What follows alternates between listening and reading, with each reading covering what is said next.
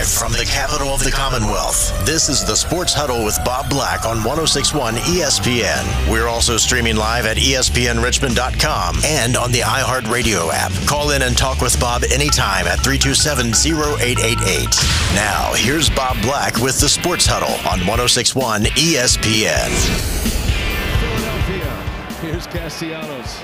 Castellanos, a high drive into left center. Long run, and Gurriel makes a catch. Plenty deep to score the run. Stott is in, and it's a 10 spot for the Phillies in game two. Another four run inning. Two outs in the ninth. This was a close game until the sixth. 3 2 again. And a cold strike three, and that's the ball game. And the Philadelphia Phillies dominant in this postseason. And Leroy Sané, the delivery, the header, the save by Memo, and then on the reaction and the rebound, goal, goal, Germany. And that was just some of your Philly highlights for the day. Where are the Flyer highlights? Come on, they were playing at the same complex last night. They had a 2 0 victory in their home opener.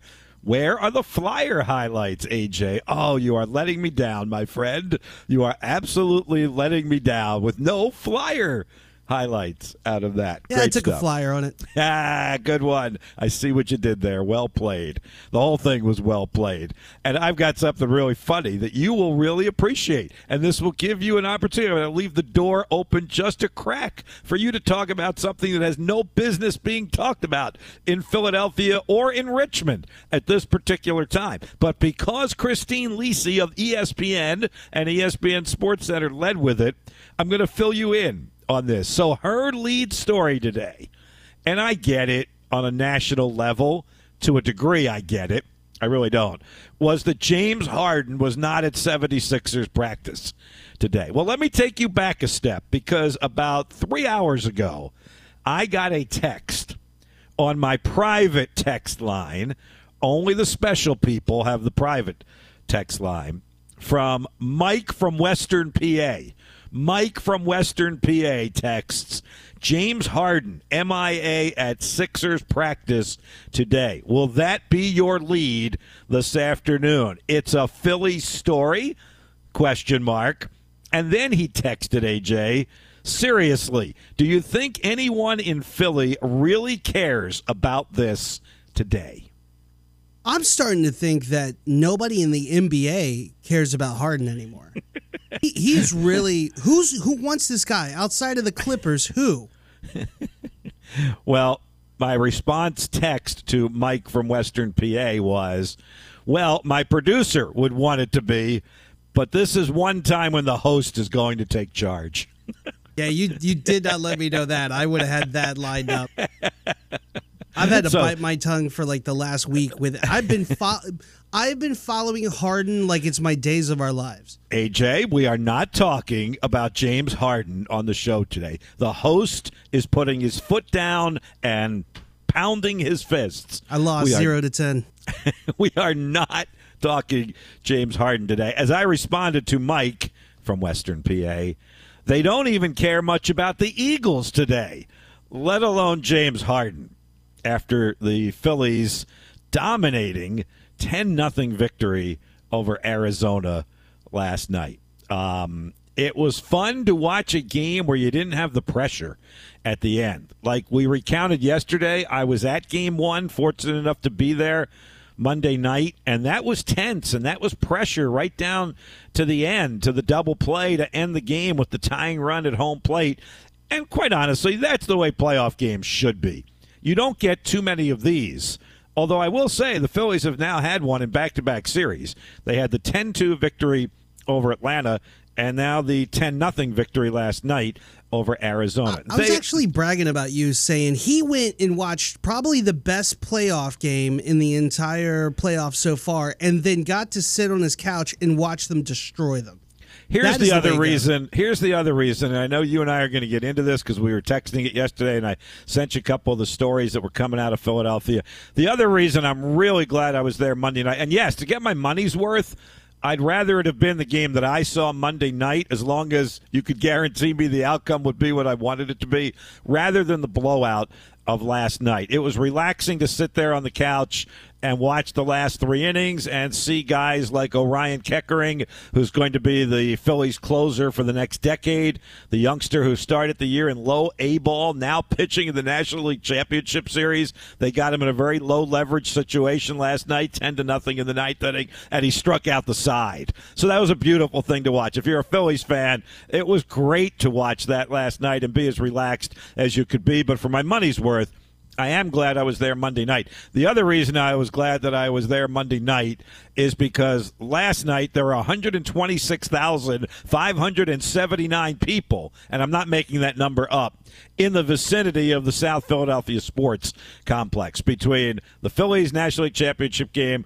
the Flyers home opener, and the international friendly at Lincoln Financial Field last night between Germany and Mexico. That was a bit of a disaster, AJ. I know Philadelphians want to like brag about that last night, but they should never do that again. And I think it was a little bit unavoidable. I think the soccer thing got scheduled, and then, of course, the baseball is an if thing. You got to make sure your team is in it, certainly, to know it. They knew the Flyers were going to play. But I can tell you from, you know, the stuff I looked at yesterday, there were a lot of frustrated people trying to get to those events, particularly the soccer and the baseball. The soccer actually delayed about 15, 20 minutes to get more people in. Heck, to get the teams into Lincoln Financial Field. Um, I saw a report from the Phillies ticket office or PR office. It's the first time since the construction of all the stadiums in that area that they have literally sold out of every parking spot available for those three venues. There was nowhere to go. I am really glad, AJ, that I wasn't there Tuesday night. I, I, would not have handled that particularly well if I couldn't find a place to park to get into my event. I love it. I would. Yeah. I would be. I would. Well, of course you right do. There. You were 250 miles away from it. How no, about being in the middle of it? I totally would have loved it. I, New York, man. I love being in the middle of chaos. Ah.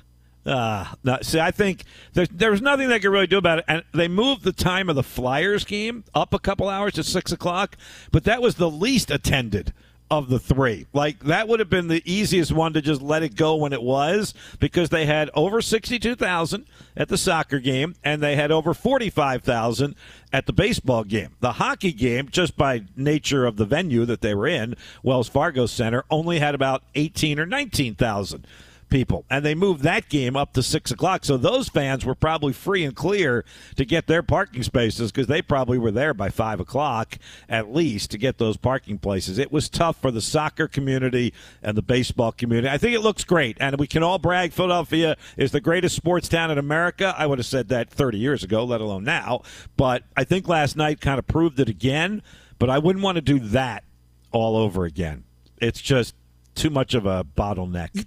You know what's funny? If Germany played USA, it wouldn't have been that packed. Like I, I the, agree. the amount of people that probably traveled outside of Philadelphia for that Mexico game is is probably insane. No doubt about it. Uh, they announced a crowd of sixty-two thousand two eighty-four for the soccer game, Lincoln Financial Field holds about 70,000. So they were close to selling that out. Obviously, the Phillies game was sold out. The Flyers game for their home opener was also sold out. And I heard you talking with um, Matt. I'm glad he at least corrected you. You know, while you were not wrong saying that the soccer game had the largest crowd of the three, you were also not totally correct about that just because of the size, the capacities of the venue. And sure, I would tell fine. you, I, I, would tell you, AJ, that if the Phillies were playing in Lincoln Financial Field, they would have had seventy thousand. All right. It, okay. Got it. Copy. That's all I'm saying. Okay. Okay. All right. It was a fun night. If you got into your venue before first pitch, first kick, first drop of the puck, you were a lot happier. I'm sure. And the outcomes were great. Um, well, first of all, the soccer game tied, of course. Doesn't every soccer game tie? The, the fact that they at least got to blow out nature's scoring at two to two, I'm sure that thrilled all the fans from I Germany. I knew you were going to say this last night. Last night, I was like, I was like, don't tie, don't tie. nope. Nope, you knew I, I was, you know. But the fact that it was two to two, I'll give him some credit for that. That is a, a massive offensive outburst. was... Two to two. Come on now. All right. You uh, Philadelphians need to be stopped.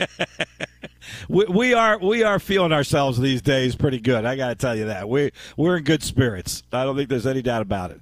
And everybody now thinks the Phillies are going to win this thing in four. I'm not sure that's going to happen, but five would not surprise me at all. They have been so good and so dominant.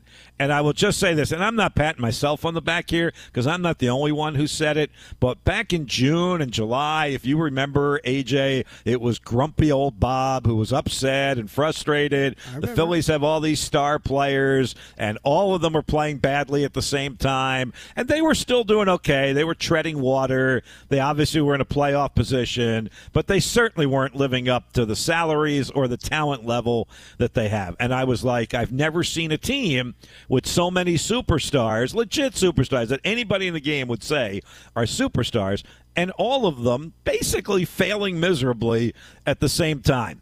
It was after the All Star break. Castellanos who's the highlight you played um, of the sack fly there on the on the open. Had a great first half, but he bottomed out in the second half. Harper wasn't hitting home runs yet; he was still recovering from the elbow thing. Trea Turner was in the midst of you know the worst slump of his career. JT Realmuto looked a step slow and wasn't swinging the bat great.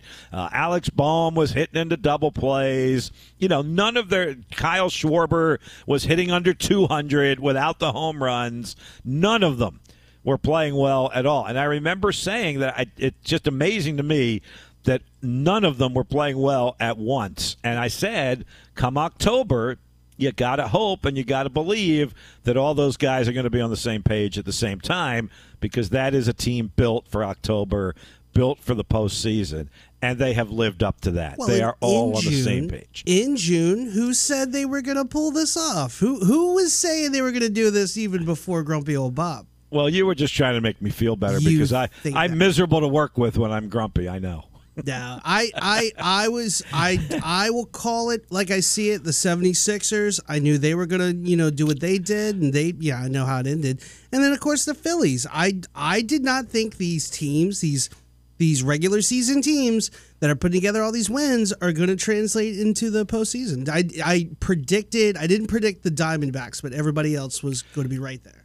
Well, the Diamondbacks are actually playing like the team that they were during the regular season. They only won 84 games. They didn't get in until the very end. I mean, they were only like six games over 500. So I'm calling them out a little bit. I'm one of those Philly fans that's feeling really good right now because the Phillies have been so dominant. Look, the Phillies won 90 games in the regular season. That's 18 games over 500. That's a pretty solid year. I would think any team in Major League Baseball, if they had to, would take that kind of year. The Diamondbacks only won 84 games, then they got hot for a while in the postseason, and now here they are down two games to none, heading back to Arizona. And maybe all this will come back to bite me, and they're going to sweep three in Arizona, and the pressure's all going to be on the Phils coming back home. But I just don't see that happening. So, yes, I was with you on that. Probably not as adamant as you were, but I did feel as though that Philadelphia team was built for the postseason. And when the lights got brighter in October, they would all rise to the occasion. And that is certainly what has happened. And look, why, why does Matt still have this axe to grind with Major League Baseball? Like I know he does with the commissioner, Rob Manfred, and so do I. He's not one of my favorite people either. But even the commissioner, and unless Matt has a conspiracy theory here, even the commissioner can't script these games. The fact that some of them have ended 10 to 2 or 10 to nothing, that's not the commissioner's fault. Um, or which teams are advancing to this point. That's not the commissioner's fault either. That's being played out on the field. And I would argue that baseball is actually feeling pretty good. Are the TV numbers going to be where they would love them to be for these series? Probably not. But let's remember in Philadelphia, I will bet they are through the roof, right? Everybody is watching or listening or at those games. And let's remember, Philadelphia is the fourth largest market in the country. Well, so it's those a huge party in Texas right now. I'm talking and, to so many Texas. people. Yeah. Yes, between Arlington and Houston, they're drawing massive numbers for those games, and they're selling them out. Look, the one he has the problem with that he needs to do something about, and they're doing, is Tampa, where they couldn't even fill their tiny little dilapidated, awful, ugly um, indoor stadium for a playoff game. That's where he needs to do something, and apparently they are talking about getting ready to build a, a, new stadium. But that's a problem that baseball and the commissioner can do something about. The fact that it's the Phillies against the Diamondbacks and the Rangers against the Astros, and a couple of the games are blowouts, that he can't do anything about that. That's the game being played on the field. And I will argue there were enough plays in these last two playoff games, the Phillies and Diamondbacks last night or Monday night, take your pick, and the Rangers Astros, at least from game two that finished 5 4, that would make up a whole highlight reel on ESPN. So don't tell me that a highlight from the Liberty Middle Tennessee game last night is going to you know, usurp the Major League Baseball playoffs in ESPN's highlight rundown. I am just not having any of that, AJ. I also think that like the Nationals and and the Tampa Bay Rays could not be your flagship argument in in that debate. I I, I think there's so many. Again, West Coast, the Angels, the the Giants, the Dodgers, they love those teams over there, man. Yeah. Now, I will say, I, I, would think Major League Baseball does have its fingers crossed and is holding its breath that we don't have an Arizona Texas final. That, like, the D backs don't come back and win this thing and Texas wins. Um, that will cut off the entire East Coast of the country, probably to the midsection of the country, quite frankly. As great a story as that would be, because that would mean Arizona would have come back from two games down uh, to the big bad Phillies, who seem as dominant as any team since the 27 Yankees right now. Oh, calm down. Uh, you look at some of the numbers. You look at some of the home run numbers and some of the things the Phillies are doing and some of the things that have never been done before in postseason baseball. And I'm not embellishing that by too much. Maybe a little bit, but not by too much. Some of the things that Schwarber has done and Castellanos has done and the Phillies as a team have done, and it is either right up there with those teams that we all remember or it's already gone past those teams. Trust me on that one. You know I know my stuff here. Come on now. Heard. All right. Uh, there you go. All right, so there you go. Uh, great win for the Phils last night. Not the most gripping drama in the world. I'm sure a lot of people tuned it out uh, when the Phillies got the four in the seventh and then broke it wide open. But if you're a fan of the team, it was a great thing, and it was a heck of a night for sports in Philadelphia. I just got to believe that everybody from the mayor right on down is saying, let's not do that again let's not have those three major events at the basically at the same time. Two of them literally were scheduled at the same time at eight o'clock, and the other one they moved up to six. Let's let's not do that again because the experience I had on Monday night made it great because you, I know, I sung the praises of all of that when I got back Tuesday and how good it was and how easy it was to find a parking space. And I remember sitting there tailgating Monday night and saying, hey, I'm glad we're not here tomorrow night. This would not be happening if it was Tuesday night. And apparently it wasn't because that was that was the headache in Philadelphia last night. All right, enough of Philadelphia again. We're stopping right there. I don't even want to talk about James Harden. I don't care what he does at this point. I hope he never puts a Sixers uniform on again. So I guess I do hope, you know, I do care what he does, but I hope he never does. And it's not, I, will tell you what, I'll finish up with this. I know I'm already way behind. What's another minute? I've been listening a lot to Philly Sports Talk Radio. Of course, I clicked it on first thing today. There was hardly a mention. In fact, I don't even remember a mention of the Sixers and James Harden it was 90% Phillies and about 10% Eagles because the Eagles have a big game coming up this week. And the later we get into the week, I'm sure the more they will talk about that because they've got the Dolphins on Sunday Night Football at Lincoln Financial Field, where that will be the only game in the South Philly Sports Complex. So 70,000 people should be able to find their parking spaces on Sunday night in Philadelphia. But I don't care about James Harden. I wouldn't want to talk about it. In Philadelphia, it's all Phillies with a little bit of Eagles. And for the rest of this show, if I can do it, it'll be no Philadelphia talk. We will move on to the Washington Commanders and Liberty that won again last night. Although they struggle, but they are 7 and 0, folks. Or JMU, which is getting set to play tomorrow night. Um, Commanders talk, obviously all of that. So we will zero back in on the RVA and the DMV and the Mid Atlantic, and we'll localize our sports talk to right here in the good old River City of Richmond, Virginia. Eh, about five, six minutes late. Here we go with our verbal table of contents. Here's what's coming up on today's Sports Huddle. Just a huge fan of the sport This is the River City Rundown. River City Rundown brought to you by the Richmond chapter of the American Red Cross. Your help is needed for the Red Cross to continue to be on call for local or national emergencies. To learn how you can volunteer or donate blood, visit Red Cross org. Now, this is really going to be a challenge for me, at least in the first hour, because we don't have any guests. So I need you all to steer me in different directions. AJ will do his job at doing that as well. 804 327 0888. 327 0888. That's our on air number. It's also our text line to talk about whatever you would like to talk about and steer me away from what I've been dominating the airwaves with here the last couple of days. We will do that in the 5 o'clock hour even though Virginia Tech is on a bye week and it's it's a little bit less than the full bye because they're playing next Thursday night rather than Saturday. But if you're going to play one of these Thursday night games, uh, this is the way that you should do it, and that is to have the bye in front of it, which the Hokies do. So they get Syracuse next Thursday night. They should win that game. Syracuse has been awful. Uh, Mike Burnop, the uh, radio analyst on the Virginia Tech Sports Network, the Virginia Tech Hall of Famer. Uh, you know what he just celebrated? 500 consecutive Virginia Tech football f- broadcasts. He's been doing this for 40 years after playing for Virginia Tech, and he hasn't missed a game. That is absolutely phenomenal. And before you say it, AJ, yes, I've been doing this for 40 years. That's pretty well documented. But I've missed games. I'm not even close to that. Mike has not missed a game for anything. Um, just hasn't been on the schedule, or he was able to work it out, or whatever. And that would be, you know, weddings, birthday parties, anniversaries, funerals, whatever it may be.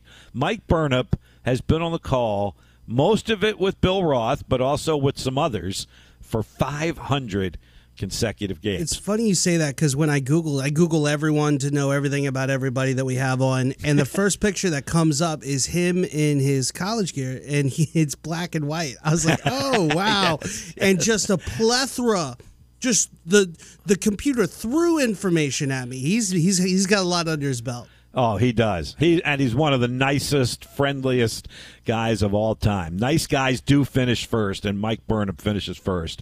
He is one of those really nice guys, and he knows everything there is to know, not only about Virginia Tech football, which will dominate our conversation, but Hokie basketball as well, because he also is the analyst on the Hokie basketball games. There aren't too many analysts that give you that combination where they do both football and men's basketball. Mike hasn't been doing the basketball side nearly as long as he's been on the football side, but he's been doing it, and he knows everything you need to know about Hokie basketball as well. So we'll talk with Mike Burnop at 5:15 this afternoon. Again, primarily on on Hokie football because they're playing better. They've won two of the last three. They got a shot at the next one with Syracuse. So we'll catch up with Mike in the five o'clock hour. All right, uh, way behind already at, at 4:25. Let's get that first break in, and then we'll start to catch up, and we'll get back to some other sports conversation on the other side of our first time out on the Wednesday midweek edition of the Sports Huddle.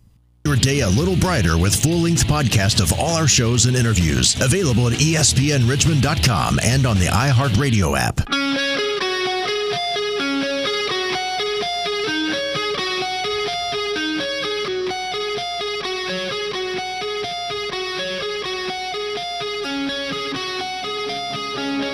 All right, we're just about at the bottom of the hour. My producer extraordinaire AJ tells me we're not as far behind as I think we are. So I'm just going to keep rolling with the show. Keep having fun then. This is a great way to do it. 804 327 0888 is our phone number. It's also our text line. I'll check in on that because I always promote the text line and then I never go look at the uh, station texts. I always look at the private text line as I led with this afternoon as well. All right, let's go to those phones. Let's do some sports talk. Sonny, good afternoon. How are things with you? Uh, excellent, Bob. Uh, Thanks, man. Enjoyed the anecdote about about your children yesterday and going to game one. That was fascinating. It was a special experience. It was a. It would have been like it would have been like taking you, Sonny. You're a Braves fan, right? Could That's you true. have stomached? Could you have could could you have stomached going to that game? Yeah. Yeah. Okay. I mean, it's pretty exciting. All right. All right. Good. Anyway, I just have an anecdote. Tomorrow, JMU gets a spotlight. They get to be on ESPN. They have a mm-hmm. seven o'clock game against Marshall in Huntington, and what, I think was amusing about that was in '87 that was JMU's first ever playoff opponent. And, and I remember thinking, well, JMU was nine and two, and Marshall was seven and four. So I was a little surprised Marshall got the home game. And then I went and I went there to cover it for the student newspaper, and I saw why. Just an incredible atmosphere in Huntington for the Thundering Herd. And I certainly expected to be like that tomorrow. But I remember thinking at the time, man, it would be really cool if JMU could be like this one day. And, and sure enough, the past few years, that uh, that has happened. And it will relative, be a challenge tomorrow. In relative term, in relative terms, Sonny, it didn't even take them that long to get there. I know Yeah. to you it must look feel like a lifetime, but in terms Right. of college athletics, they've turned this around in a relatively short period of time to be where they are at this point. I mean, one thing I thought was funny on Monday was you, you wouldn't believe the amount of screenshots people were taking and the others receiving votes when it had James Madison 70, Clemson 35. Yes. And if somebody had told me six or seven years ago JMU would be ahead of Clemson in the national rankings, I said, uh, yeah, I can believe that. Clemson might be number four or five, and JMU could be one or two in the FCS. Right, right. That'll be Um, a fun game. They'll have a great But, atmosphere. yeah, I mean, they lost to Marshall last year. Remember, Yeah. that was their homecoming, and they lost. Cam Fancher, their lefty quarterback, is still back. Uh, Rasheen Ali is an excellent running back, very fast. And I know they're mad right now, the the herd, I mean, because they played NC State close. Thrilling game. I believe it's 48-41, Wolfpack. Uh, the first game, Brennan Armstrong wasn't playing. And then last week, they went to what used to be called Turner Field with Georgia State as the opponent, and they had all kinds of problems. They had a punt block for a touchdown, and Georgia State pretty much led it the whole way. this and, is and the Duke, a meanwhile, that was by far their best game of the year when they played Georgia Southern. They had been lucky to win their previous four. They'd had to come down to a defensive stop on the last possession every time, from UVA to Troy to Utah State to South Alabama, and then with Georgia Southern, they just played fantastic.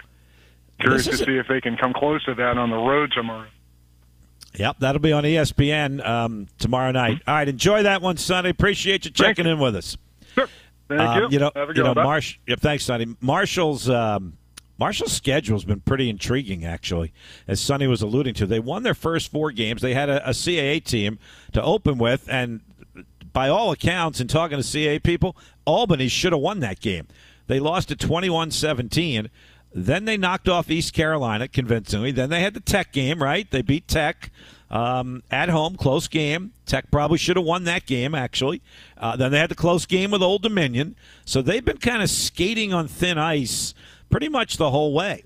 Then they had the seven point loss to NC State.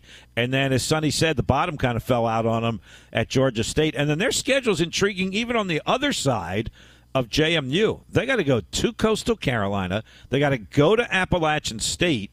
Then they get Georgia Southern, eh, which um, which is having a decent year as well. And then they get South Alabama, which is okay, not great. And they finish up with who do they finish up with? Arkansas State, which again is a 500 team. So they have a really intriguing schedule. Marshall is who I'm talking about here. So tomorrow night is kind of a crossroads game for them. And of course, yeah, JMU's coming in there with that bullseye on their uniform jersey. Um, the only remaining unbeaten team in in in the Sun Belt, six and zero overall and three and zero in the in the conference. Marshall at four and two and one and one in the uh, in the Sun Belt East. So that's a huge game tomorrow night. Uh, I will probably check in on it from time to time. The Phillies game is at like five o'clock. Um, so you know when it's over, I'll watch the second half of JMU and Marshall tomorrow night. I'll be very interested to see that. As a matter of fact. All right, let's get a break on the other side. The other team we brought up, I want to spend a little bit of time on, a couple minutes at least, is Liberty and what the Flames are doing, unbeaten at seven and zero. How about that combination of James Madison and Liberty? At the FBS level in 2023, a combined 13 and 0 They've earned this it. season. What's that? They've earned it. They have. But, um, you know, crunch on that a little bit while we go to the break. We'll come back on the other side, talk a little bit about those Liberty Flames who escaped last night. They, they were fortunate to win last night. But, hey, uh, that's the bottom line, isn't it? Win the game. And they did. Talk more about that on the other side. 1061 ESPN. Second straight playoff appearance out of the CAA. Follow them on their quest every step of the way. Here on your home for the Richmond Spiders, 1061 ESPN.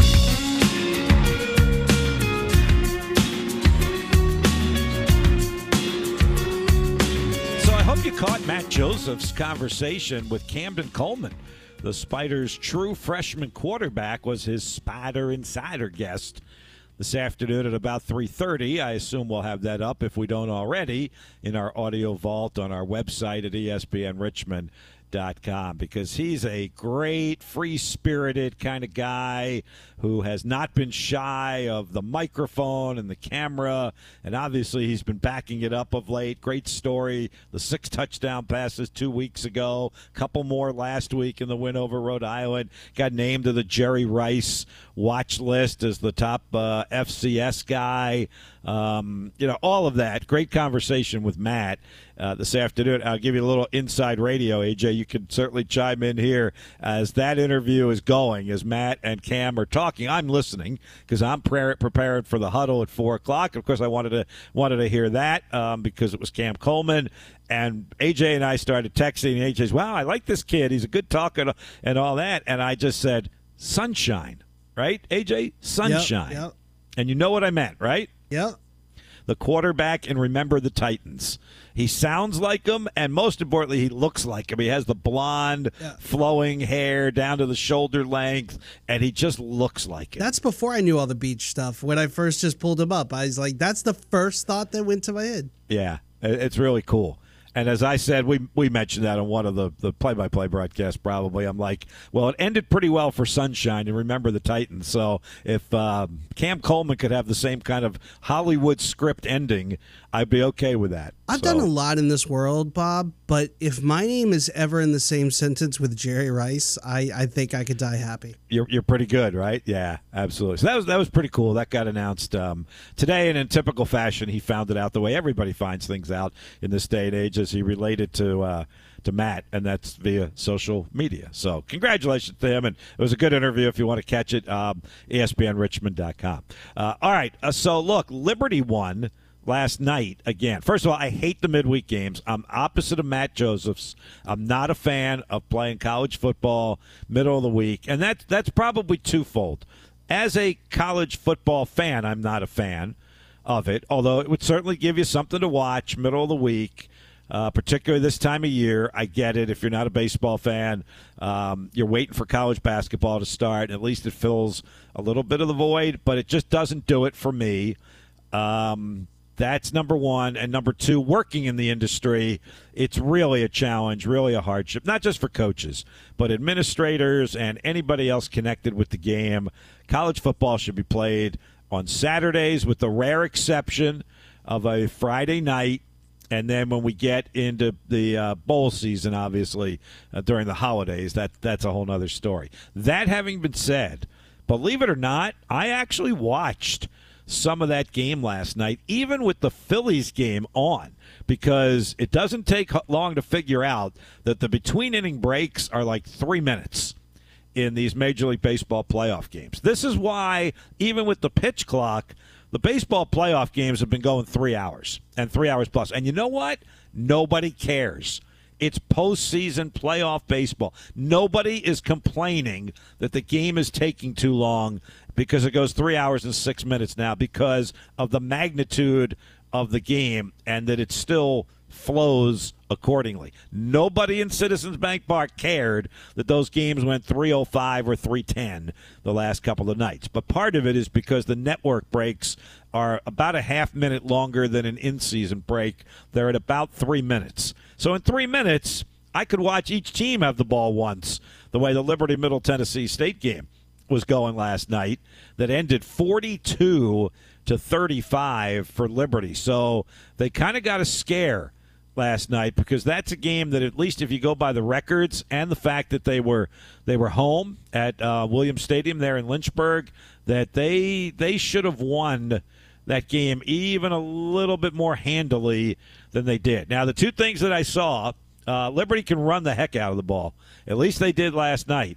I mean, Kaidon Salter was I'd call him kind of pedestrian as a throwing quarterback, uh, but it's the first you know decent look I've gotten at him this year um, as a running quarterback. 16 carries, 160 yards. Uh, it doesn't take long mathematically to figure out that's 10 yards a carry. That's a first down every time he touches the football. And then Quinton Cooley, 134 yards, uh, their running back, on 24 carries and three touchdowns. Uh, Salter did throw two touchdown passes, so I'm not saying he was was totally Quite a inept. few quarterbacks in this state have done that. That's kind of our mo. They have absolutely, they have, and some that we probably kicked out of the state to go elsewhere. A hundred like percent. that as well. Um, but anyway, so I did get a chance to see. Now the problem with doing that in three minute increments is you don't really get the flow of the game. Like I knew it was close. I was surprised to see it was like tied at halftime at, at 21. I guess it was probably tied after the third quarter. Liberty scored in the fourth quarter to go ahead and then held on to win that game. But you know what? You got to win some of those games at some point. If you're going to go on to win a championship, if you're going to go on to a bowl game, at some point you're going to have to win a game like that where you are expected to win fairly handily and you don't. Um, Middle Tennessee, I think, came into that game at two and five, maybe two and six, two and five. They're two and six now, and you know it took Liberty all sixty minutes to win that game, and now they get a little bit of a break because they'll get the mini bye because they won't play this weekend. I, I'm still just not a huge fan, particularly the Tuesday Wednesday. I think those games particularly are out on an island there. And I know if you're a college football fan and you're desperate, or if you're a better and you're a gambler and you want to put some money down, it's the way to do it. The Thursday night, you know, if it's the right matchup, you could convince me it's worth watching and it's a good thing. Other than that, please keep my college football on Saturday. I know I sound kind of like the old guy there, but I'd rather have the college football on Saturday. Like tomorrow, I'm okay. JMU Marshall, um, they're getting ESPN. It's Thursday. It's close enough to the start of the weekend. It's it's a descript game. It's a conference game. We talked about it Sunday when he called in. Marshall beat JMU and Harrisonburg on their homecoming last year. It has storylines, has good teams. I, I'm kind of okay with that one, but for the most part, eh, not necessarily. Uh, and I was going to look real quick here. Liberty at what seven and 0, 5 and zero in Conference USA, and if I'm not mistaken, they've already beaten the teams ahead of them in the um, in Conference USA. They've already beat, or, or, the teams that are right behind them. Nobody can be ahead of them. They're in first place at five and zero. Uh, they've already beaten Jacksonville State, beat them 31 to 13. They've already beaten New Mexico State. That was early in the year, 33 17. Uh, they get Western Kentucky next on the road uh, which is four and three and two and one. I think last night will serve as a great opportunity for coaches to coach and teach Liberty uh, going into that Western Kentucky game next week on the road uh, in Bowling Green, Kentucky. Uh, and and one other thing on Liberty. Before they play that game next week, AJ, remind me of this as we get back to being on pretty much every day next week because the baseball playoffs will be will be uh, down to just night games at that point. Um, our buddy in the station, Chris Weigel, our chief engineer. I've you know him. Chris, right? You know him well. Met him right? once or twice. Yeah. Well, he used to work for the Liberty Radio Network for their broadcast, so he's he's all in on Liberty, and he too has my direct uh, text line for this program. And a couple weeks, well, more than a couple weeks ago, at the start of the college football season, he was all over me about getting their their uh, their radio guy Alan York on the air with us. And I kind of ignored Chris, to be honest with you, and just kind of picked up on our conversation. And I texted him. I said, "Get me Alan York next week." Now you know what Chris said, AJ. He respectfully said, "Thank you, sir. I will get right on that." No, he said, "How much are you going to pay me to do that?" that Can sounds you more like believe my that? That's Chris. And then he told me that he works for certain favorite things of his. I'm sure you can figure out what those food and beverage items might Got a- be. so thought. yeah, yeah. So I can take care of him from that standpoint, and he will. Uh, he'll get me in touch with Alan, and we'll get him on next week. Talk a little bit about what happened last night and their win, uh, how good they have been, uh, whatever the schedule may be. They've won them all. And uh, relatively big game against Western Kentucky. Then they get Louisiana Tech, which is not great. Then they go out of conference for Old Dominion and UMass. They should win those, and they finish up at UTEP, which also is not a great team. So they could be staring uh, after Western Kentucky, uh, potentially at running the table. I, I don't know if their broadcaster would look that far ahead, let alone their coach, who I know wouldn't. But they they could be looking at, at run. Liberty could be looking at running the table in Conference USA. That that would be We, pretty we got some exciting teams in this state doing some great things. Well, right there in that part of the state, we do. I can tell you that. Liberty being in Lynchburg and James Madison being in Harrisonburg. That's for sure. So, all right, I have totally um, lost track of things here. I got one more break to get in here, don't I? It's almost as if your producer predicted the whole hour and was ready for every second of it. Well, then be ready for one more break before we have one more quick segment. Get to the ESPN Sports Center update. Over under if Christine's doing the Sports Center update again at five o'clock and it's not recorded from the four o'clock. And stealing she- my ideas. Is she stealing? Is she leading with James Harden again at five o'clock? I'm going to go no this hour. I'm assuming she's doing a fresh update every hour. I hope she is. But I'm going to hope that as we get closer to game time, she's going to lead with baseball. I mean, it's on her airwaves. ESPN Radio's got this game tonight, game three. Max Scherzer's on the mound for the Texas Rangers. We will see if she sticks with James Harden or if American League Championship game three or something else. Harden and Richardson shoulder And injury. Richardson. That's Okay. what it's going to be. It's going to be one or the other or both. Uh, I'm, I'm with you on that. Before they get to baseball, if they get to baseball at all, I'm just thinking it's like three hours from airtime and first pitch time for a game on their airwaves tonight. You would think both journalistically and from a programming standpoint, you might want to talk about that a little bit. And she's terrific, by the way. She's been great at what she does for a long time. We'll find out after the break. 1061 ESPN. This weekend, the Spiders travel to Greensboro to take on the Aggies of North Carolina A&T. Catch all the action here beginning Saturday afternoon at 12:30 here on your exclusive home for the Richmond Spiders. 1061 ESPN. We are quickly approaching that 5 o'clock ESPN Sports Center update. I will tell you no Sports Huddle tomorrow because of baseball and no Sports Huddle Friday because I'm traveling for the Richmond, North Carolina A&T game on Saturday. You heard the promo just a few moments ago, 1230 airtime. I am on tomorrow, though, from uh, the Brass Tap. If you'd like to come by for lunch behind the web with Spider head coach Russ Huesman, our special player guest is defensive end Jeremiah Grant, who had three quarterback sacks in last week's victory at Rhode Island. So he'll be on hand at the Brass Tap with us tomorrow. You'll hear it live here on 1061 ESPN from noon to 1. But uh, we'd love to have you come over there. Libbie Mill, Midtown. Great place, great food. They love us over there. We love them. Uh, we'll talk some college and spider football with Coach Huesman and Big Jeremiah Grant's our guest tomorrow from noon to 1 on Behind the Web. All right, let's see what's up with ESPN Sports Center. Let's see what they're thinking is their top story this afternoon, and then um, we'll talk about it when they're done. And we come back for the 5 o'clock hour of the Sports Huddle Plus. Mike Burnop from Virginia Tech joins us. We'll talk some Hokie football and maybe a little basketball thrown in there as well in the 5 o'clock hour. Coming up next, Sports Huddle 1061 ESPN.